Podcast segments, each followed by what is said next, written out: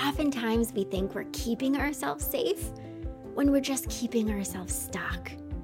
And by letting go of some of the safety nets, we actually allow ourselves to move forward and experience more peace and more freedom. Welcome to a Healthy Push podcast. I'm Shannon Jackson, former anxiety sufferer turned adventure mom and anxiety recovery coach. I struggled with anxiety, panic disorder, and agoraphobia for 15 years. And now I help people to push past the stuff that I used to struggle with. Each week, I'll be sharing real and honest conversations along with actionable and practical steps that you can take to help you push past your anxious thoughts, the symptoms, panic, and fears. Welcome. You're right where you're meant to be. So, I've been keeping something big from you for a little while now but I'm finally ready to share with you what's been going on in my personal life. On August 5th, just a couple weeks back, I quit my job in healthcare after working in the field for 17 years. Yeah, I still kind of can't believe that I did it. And to be honest, it still doesn't feel quite real. It kind of just feels like I'm on some sort of extended vacation. But this wasn't just some decision that I made on a whim. It's something that I've been planning and working towards for quite a few years now. So, I want to take you a little ways back in my journey so that you can get the full picture of how I've landed here to where I am today. So, you know, the kids that graduate high school, immediately go to college, have a direction, and then land a job in the field that they studied? Yeah, that wasn't me. And I always knew that it wouldn't be. I graduated high school. I had no idea what direction to take, and college scared the bejesus out of me. I was the kid who, when asked what they wanted to be when they grew up, would feel overwhelmingly scared and anxious because not one thing came to mind. But luckily, I have a very smart mom who encouraged well, rather forced me to go to a local community college and get an associate's degree in liberal studies or in really anything. And so I did. That was after failing multiple classes and it taking me six years to graduate with my associate's degree. At least I did it, right? So, to back up a little, while I was in high school, I got my first job working in the kitchen of a local hospital. Then, after that, I shifted into working in administrative roles within healthcare clinics soon after. First, I worked in medical records, then, I worked as a receptionist, then in quality assurance, then as a secretary. And then, when I was 26 years old, with only an associate's degree, I landed my first leadership job as a supervisor for a large hospital organization in Massachusetts. I was like so proud of myself for, you know, working my way, quote, up the ladder. Growing up poor, I saw healthcare as a huge opportunity, one that could provide financial stability, growth, and continuing opportunities. So after being in the supervisor role for just about a year, I decided to go back to college and pursue a bachelor's degree in healthcare management so that I could keep hustling and eventually work my way even further up the ladder. And before I even graduated with my bachelor's, I had landed a job as a practice manager of a neurosurgery and spine clinic. And then shortly after, I graduated from college with highest honors. Yeah, that college experience was much different than the other. And at the time, you could say, I thought I had made it. Like, I was so proud of myself for everything that I had accomplished. But soon after starting my job as a practice manager, like all of the other jobs I had had, I quickly became bored of it. But this time, instead of just moving on to the next, you know, bigger and better thing, I began questioning my path entirely. And so many days I remember coming home from work, not feeling fulfilled, inspired, or even happy, and thinking, this can't be it. And of course, I remember thinking, I can't believe that I went back to school. I can't believe I put myself through all that. I can't believe I worked my butt off to get my bachelor's degree. What am I even doing? And I remember at the time I had a conversation with a mentor of mine, and I shared with him how I had been feeling, and he said something that left such a bad taste in my mouth. He said, You know, Shannon, if this work isn't fulfilling you, you've got to find something outside of work that you're passionate about, something that you really love, so that you can get what you need outside of here. And at the time, I translated his advice to so not only do you have to work your butt off during the day, you have to then go home and find something you're passionate about and do that so that you can feel what you're wanting to feel. Needless to say, at the time, I felt so hopeless. I thought I knew my path. I thought I had finally figured it out. Healthcare was it. This path was it. So, what did I do? Well, I just kept going. I thought maybe if I just keep jumping to the next bigger and better thing, something will stick. It'll all work out. So I went to an interview for a director level job. I thought, this will be so good for me. I'll be making six figures. I'll have financial security. And I already know it's something that I'm good at. And I remember leaving that interview thinking, what the heck are you doing, Shannon? You don't want this. And finally, I knew that I had to stop running. And I knew that I had to stop and really answer this question like, what are you doing? And I had to answer it honestly. I knew that I didn't want to keep going on the path that I was on. I wanted to abort mission entirely, but I was so freaking scared to even think about doing something else. I would think, but this is safe. Healthcare is safe. You know it. You'll always be able to find a job in it, and you'll always have a paycheck. And then I got the call the call that offered me the job that was the next move up the ladder. And I battled with this decision hard, like really hard. But deep down, I knew that if I chose this path, I was only choosing it because it felt safe, because it felt comfortable. I wasn't choosing it because it would make me feel fulfilled or joyful. So I turned it down. Yeah, I turned down a really well paying job, and it was one that lots of people wanted. And soon after this, I went back to the words that my mentor had shared with me years earlier, and I knew that there had to be something to it. And of course, there was. His advice wasn't find something you're passionate about and do that on top of working a job that doesn't light you up for the rest of your life. His advice was simply find something you're passionate about because maybe that thing will turn into your work. And this was something that I could get on board with. I remember telling myself, Shannon, you need to find something you're passionate about.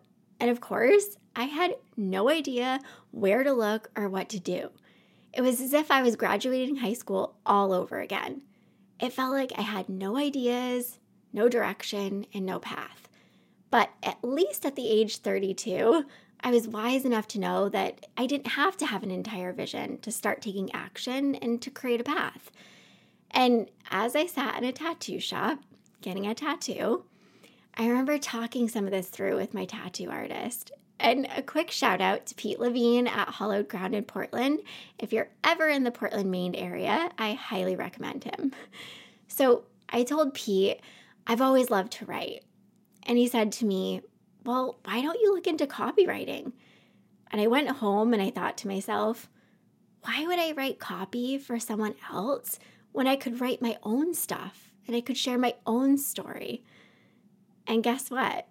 Yeah, soon after, the Healthy Push platform was created. Amelia had just turned one, and I was so excited to start this new journey a journey that I had no idea would lead me to where I am today. And it has been so incredibly hard and scary and full of tears.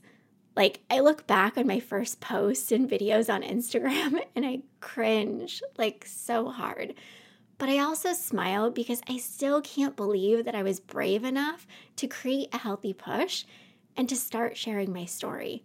And I mean, I share some things that I was certain I'd never share with anyone some things not even with my closest family members.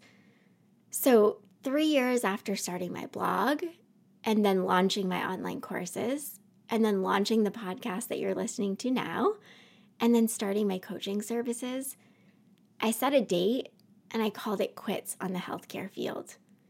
And yes, I actually looked at a calendar and I chose a date, which was kind of chosen randomly. And I gave my notice to my boss a month before that date. And thank goodness my husband pushed me to do this because I don't know if I would have done it without his endless support, his encouragement, and his strong belief in me and my capabilities. And so, by calling it quits on the healthcare field, I've finally been able to fully step into my passion. And it honestly feels so amazing. And although it's amazing and incredibly exciting, I'm also still a little scared. And I'm sure you can hear it in my voice. I'm scared of all of the unknowns. I'm scared of just what all of this will look like. I'm scared of being on my own. I'm scared of having to figure it all out. And I'm scared of not having the financial stability that the corporate world offers. But I'll take this type of scary any day because the type of scary that I was facing was being scared that my life couldn't look any differently and not being happy or fulfilled and me not even trying to see what's possible. Overall, I wish I had walked away from healthcare sooner. I wish I would have been more courageous. I wish I would have trusted in myself and my capabilities more. And if I could go back a year or two, I would have been even more courageous. I would have taken even bigger leaps. I would have done lots more leaning into uncertainty. I would have pushed myself in a healthy way, of course, just a little more. Because a huge part of what's helped me to push myself in all of this is knowing that I have a little girl that's watching me, my four year old daughter, Amelia. And I want her to know how important it is to be courageous and brave and to lean into uncertainty. I want her to feel scared and to just do the things anyway. I want her to see the endless opportunities that this world has to offer, and I want her to reach for every single one of them that sparks her interest.